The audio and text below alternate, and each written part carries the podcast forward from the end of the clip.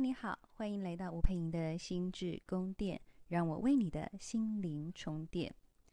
因为很多人都会询问我哦，疗愈内在小孩究竟会有什么样的一个功用？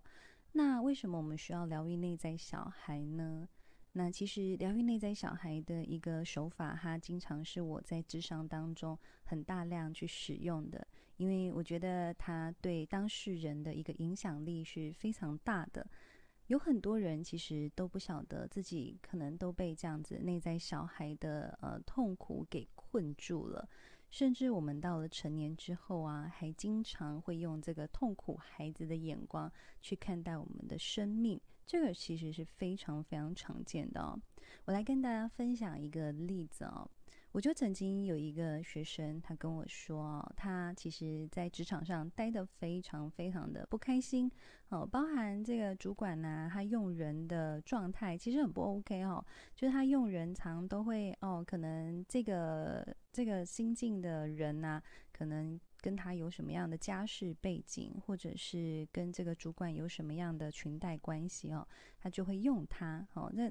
就是呃，你你会觉得其实是一个呃蛮蛮自以为是啦，然后或蛮以自己为主的一种用人的思考方式。哦，那当然，其实说真的，这个公司里头的气氛也没有很好。包含其实呃气氛好不好，从那个人员的流动率，你大概可以嗅得出来。因为如果人常常走，常换新人进来，然后新人又要训练，然后呃训练之后呢，新新人的上手的状况又不太好，然后大家有很多的出包，哦、你大概就会觉得哦天呐，每次去到这家公司是不是又要上战场的感觉呢？哦、他其实就会有很强烈这样子的一个感受。那他常常就会觉得说哇。天呐，我觉得我主管再这样搞下去，我们这个公司还得了啊？就是应该要想办法去解决这件事啊！吼，所以他很努力的去想一些办法，不论是跟主管沟通啦，去推动某一些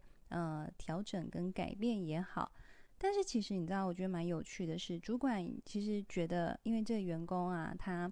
呃，已经在这里待上好一段时间呢，其实是一个很资深的员工，就会很想要让这个员工可以好好继续待下来，因为其实后续还是会有一些新人进来啊，哦，那这些新人还是要有人带啊，有人训练啊，等等的，所以其实会有一点想要把这个呃员工的话给听进去，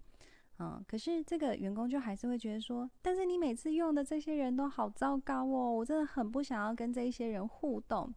嗯，那当然，你知道，我就在旁边听一听之后，我就心想说，嗯，其实说真的啦，以职场来说哦，就是下属提的意见，哈，上司听不听哦，好像我觉得这好像蛮常见的啊，就是你讲了一些你的建议，可是你的主管他就不听，他就觉得他的才是正确的。这个在职场里头不是很常见的一种状况吗？哦，可是回到这个呃学生身上，你就会发现其实他的感受是很强烈的，他甚至会觉得很受伤，然后会觉得真的很不想要去上班，可是又觉得哦又不得不去上班，哦，可是呢他对待工作呢却又是非常的兢兢业业哦，非常的认真哦，然后会有一种就是。你怎么觉得他好像在工作，好像有一股很强烈的使命感的那种感觉哦？所以光从这一些他对职场上这种人际互动的反应啊，我我觉得其实里头就有很多是值得探索的。好，所以其实你知道，很多人都会问我说：“哎，老师，这个情况啊，我到底该怎么办呢？”呃，我其实会很想告诉你，呃，我很难立刻告诉你怎么办，因为我听到的某 may maybe，嗯、呃，我们说某一些呃事情的脉络还不够清楚，好、呃，或者是究竟你的过往发生了什么事情，其实它是需要一段时间好好的探索。而且其实有时候啊，像呃当事人来跟我谈的时候，因为他会大量的去谈他觉得很烦、很生气的事情，所以当然他很有可能会大量的去描述他们在职场上工作的各种细节，这个是非常非常常见的。好，可是我就会很需要在这些他所谈论的内容里头，帮他去抽丝剥茧，帮他去归纳、去看懂。OK，你这样子的一个。职场的反应其实有一点过激了，好，就是那一个反应其实是有一点，呃，我们有点就是大于平均值的状态，甚至你会到达一种受伤的情况，因为他他自己如果描述说，我觉得主管这种不听我的话的这种感受，让我觉得非常受伤。那这个描述的这种强烈性，但是我们回到日常生活当中，其实说真的，主管不听是一件合理的事情。好，其实我我也会问大家说，诶，其实说真的，有时候现在当你是一个老板或你是一个主管，你的下属提供你意见，然后你不听，你觉得这件事情合理吗？好，其实大部分人都会觉得说。呃，因为站在一个不同的位置哈，你思考跟看见的东西真的是不一样的。好，有些时候也许那个盈利啦，哈，或者是呃某一些呃人情世故哈，到底盈利重要还是人情世故重要？好，每一个老板心中都有他们自己的一把尺。好，那有时候真的不是呃下属在那个位置上看得到的东西。好，所以主管听不听，其实这有时候，呃，你没有办法真的就去说这个主管他真的是一个非常糟糕的主管。好，那当然，我觉得这个学员也是一个非常非常聪明的学员。我就在这样跟他讨论了之后，我就开始去问他，嗯，你觉得这种你讲话然后别人不听的这种经验熟不熟悉呢？哦其实通常一开始啊，很多人因为你知道，因为我我我被职场的这件事情给困住的时候，当呃被问的这个问题，有时候他一开始可能会反应不过来，说甚或者甚至说他一开始会觉得说，嗯，没有啊，或我觉得好像我身边就除了这件事情之外，就其他事情都很 OK，都很平顺呐，可是，当我们就是慢慢越挖越深，越挖越深的时候，就会慢慢去发现，哎，其实他生命里发生了很多的事情。然后就看到了他其实回顾到他自己的生命经验当中啊，特别是五六岁的时候啊，他印象非常的深刻。他的父母吵架吵得非常非常的凶哦，然后甚至他都感觉他妈妈随时就要提着行李箱就要准备离家出走了。然后这时候呢，他就在客厅里头突然就是放声的尖叫，然后他很努力的在透过这种尖叫想要喝阻他们两个大人。好，那可是这个尖叫声呢，好像暂时他的父母亲都吓到了，好像有一点效果。可是呢，过没多久，哈，他的妈妈就来跑来跟他问说：“哎，那怎样？我我现在要，嗯、跟你爸爸分开了，哈，啊，那你是要跟爸爸还是要跟妈妈呢？”然后他就觉得非常的过分，他明明已经这么努力的想要让他们两个人不要再这样子吵下去了，为什么他们到最后还是要就是分崩离析的这样的状态呢？然后你知道这五六岁的小女孩啊，其实就继续一直哭，一直哭，然后她就不想要理会她的妈妈，也不想要就是去做任何的回应。那她的妈妈束手无策之下呢，就想说：好吧，那你这样继续哭的话，那我也实在没办法。虽然我很心疼，可是我还是要为了我的人生着想哈，因为我实在跟你爸爸也生活不下去了。那如果你跟爸爸继续待在就是这个环境哈，因为至少就是在爸爸家附近哈，就是有很多的亲戚朋友哈，应该也比较多人可以照顾你。然后所以妈妈其实真的哦，就毅然决然的离开，然后不论这个孩子怎么尖叫怎么哭，然后我就跟他谈起了这一段经验。其实他在跟我谈这段经验的时候，我就觉得诶，其实他还是非常的冷静，在陈述这件事情。然后我就看一看，我就想一想，我就觉得为什么你这个五六岁发生的事情，哈，跟你现在成年之后你在职场上，呃，正在发生的这样子的状态的那种心情，好像是很像的。我就问他，哎，我问你哦，你觉得这个五六岁的小女孩啊，他会不会觉得非常的受伤？哈，自己这么的用力。好，好像要力挽狂澜的感觉。好，虽然觉得真的有一点大势已去，好，就这个家就要就是就是啊、呃、分崩离析的情况。好，可是他还是很努力的想要去抓住这两个大人。你有感觉这个小女孩在做这件事情吗？然后他就跟我说，有，他觉得想起这件事情跟谈论这件事情的时候，心里还是觉得酸酸的。好，然后我就说，哇，这个五六岁的小女孩啊，她好像非常非常的用力耶，哦，她非常的用力，然后非常的就是想要保护跟守护自己的家，可是她好像什么也做不了，有一种很强烈的无能为力感。好，然后我就问他说：“那这是你的感觉吗？”他就跟我点点头。好，我就说：“其实我觉得这五六岁小女孩这种力挽狂澜的感受，哈，跟你现在这个成年之后，好像很想要力挽狂澜，哈，好像很想要。”把现在的那个公司给救起来，哈，想要当这个公司的拯救者，哦，因为觉得怎么主管再这样继续乱搞，哈，就是好像这个公司真的是会前途渺渺，好，或者是这个公司接下来也要分崩离析了。你觉得这种感觉像吗？好，然后这时候这个学生其实就非常的惊讶，因为他突然觉得这个感受真的是非常非常像的。我就说，其实很多时候啊，我们很用力的在做某一些事情，然后在很用力之后，我们还是觉得满身伤的时候啊，其实那个更像是一个我想要拯救小时候的自己。好，原因就在于我觉得我现在已经成年了。小时候的自己，他做不到这么多事情，可是成年后的我，总该有多一点能力去做多一点事情，去救多一点人吧。啊，所以他就会有一有一种，就是好像我想要去啊、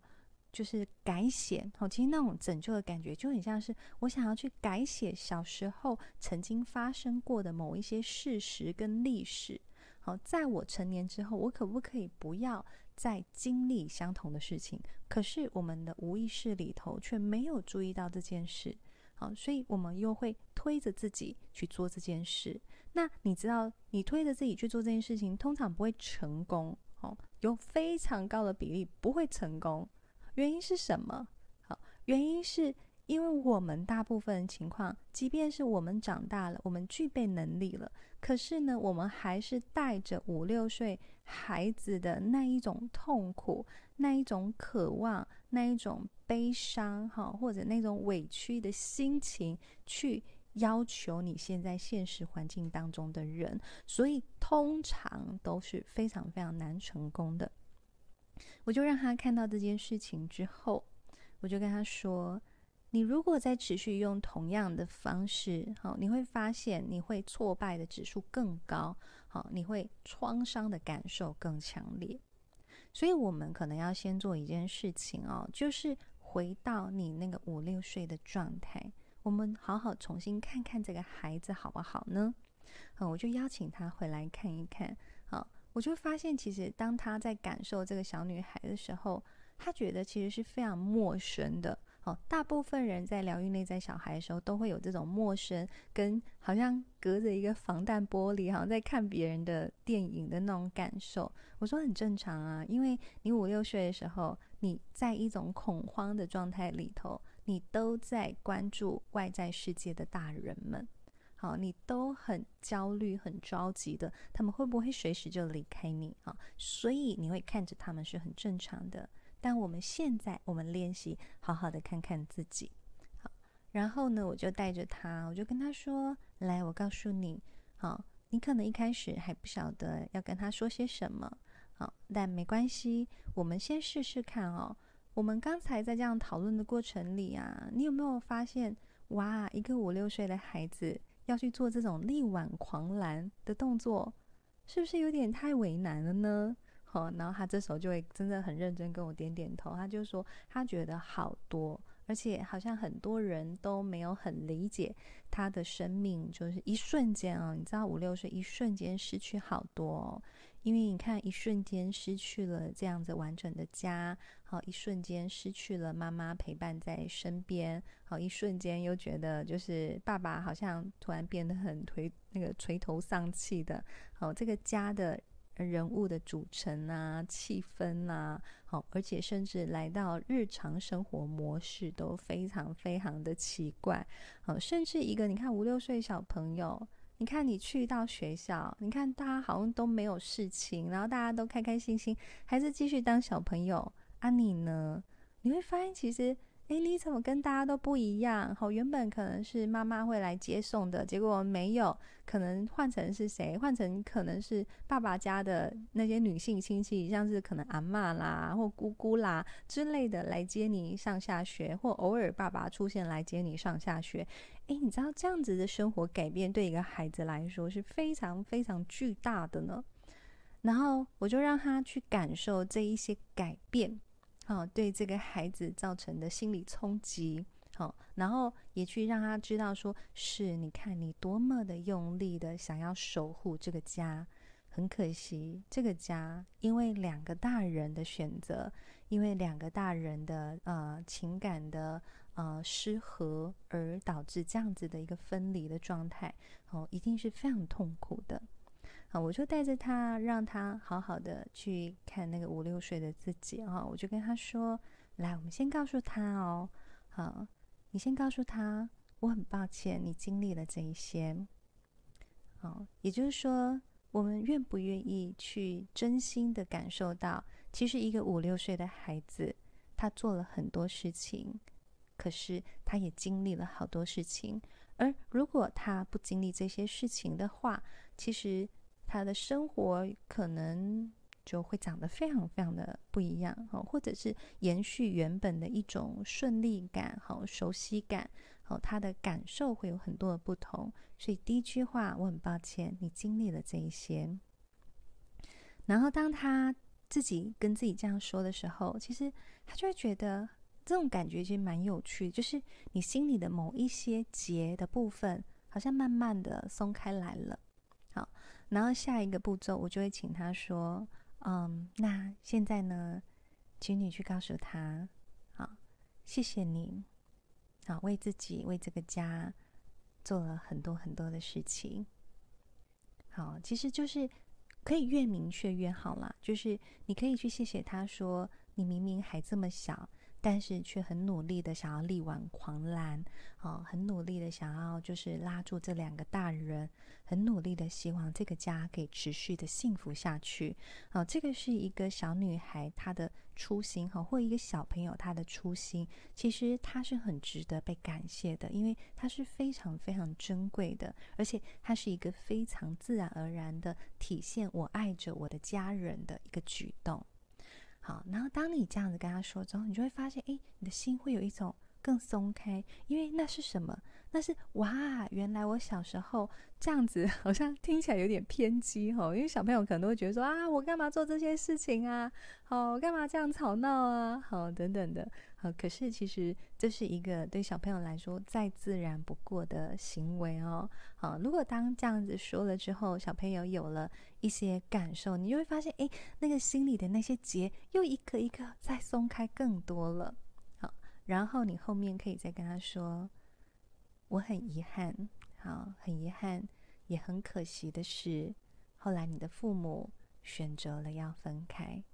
好，其实你知道，有时候我们成年了之后，都嘛知道啊，父母分开之后，其实对他们比较好。好，可是有时候我们情绪上过不去，好，情绪上过不去呢，其实就是那个内在小孩的痛苦卡在那里了。好，所以当我们前面你看，又是先很抱歉你经历了这些。很谢谢你，很努力的想要守护着你的家，而很遗憾，很可惜啊，你的家后来还是分开来了，父母还是分开来了啊。但我们现在看到了，真的很谢谢你啊。然后接下来你就可以跟自己说一些你想要对自己承诺的话，包含啊，我想要带着你好好的去体验人生。好，我希望。啊、接下来你不需要再继续挂着这个拯救者，好或力挽狂澜的这种精神在过日子，好，这时候你就可以好好的去把这一个孩子安抚下来。然后呢，我们在经历这整个疗愈内在小孩的历程之后呢，其实这个学员他后来其实就感觉心里那个好多的打死结的地方，哎，好像都松开了，那就是很有趣的一种状态哈。因为当我们心松开的感觉哈，没有觉得说哦谁对不起我，好我或我对不起谁，甚至会来到一种感觉，就是哎，我觉得我好像可以原谅当时的自己。好，因为你知道，有时候我们拼命好的过程，其实是因为我小时候怎么事情都做不好，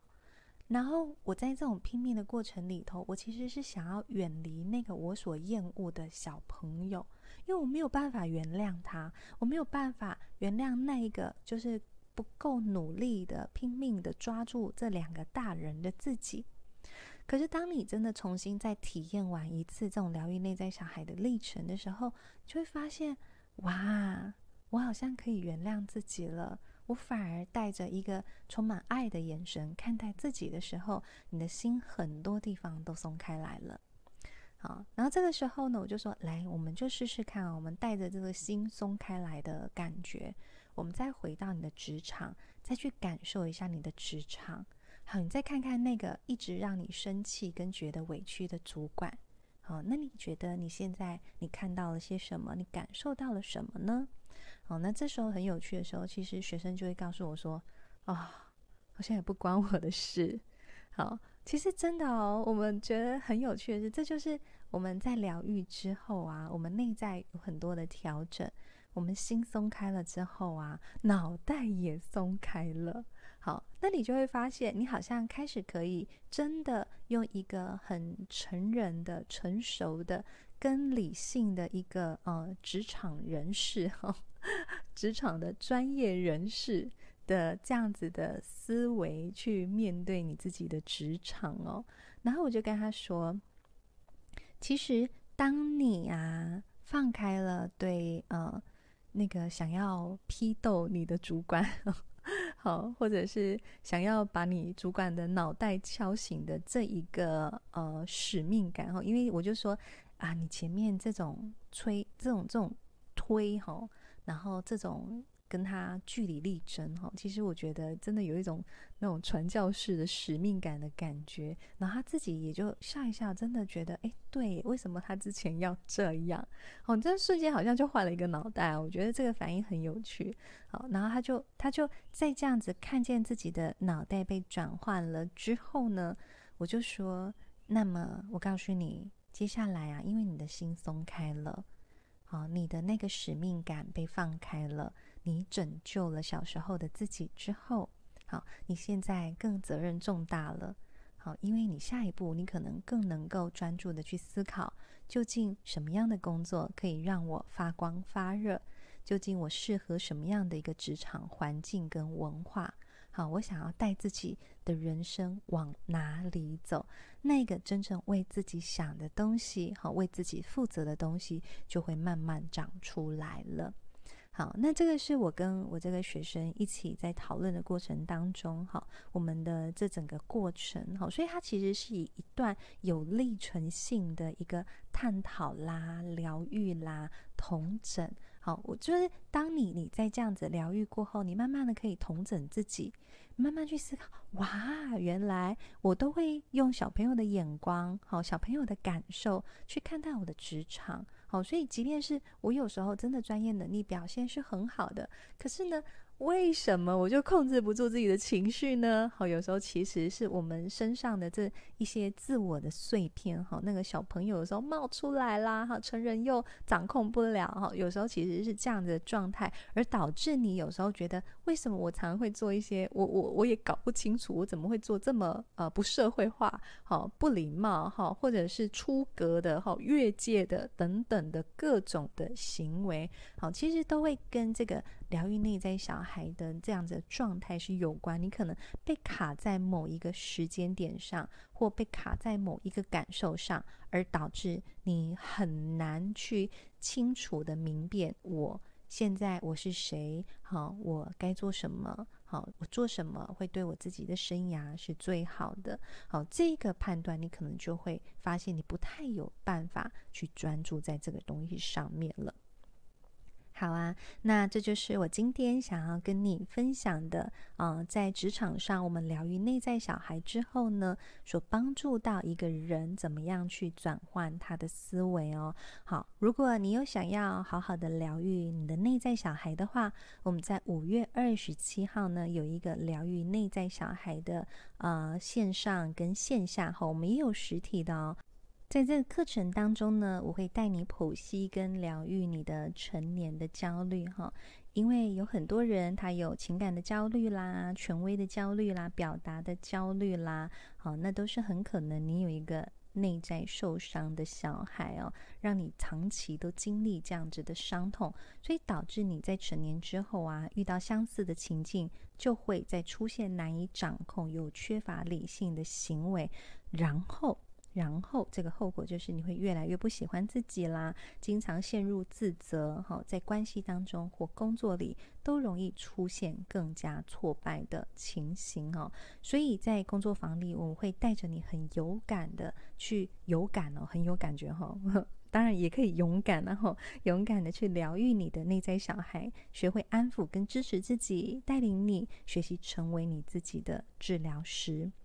那如果你是很后来才听到我们这样 podcast 的内容哦，不用担心，我们这课程呢也有回放的一个机制。好，所以你也可以后续参加线上回放的一个课程哦，你就可以持续的。在不论在任何地方哈，如果你需要，你就停下来疗愈自己，然后帮忙你自己学会安抚跟支持，然后你再去感觉，哎，你原本纠结的东西，它是不是有办法慢慢的、慢慢的松开来了？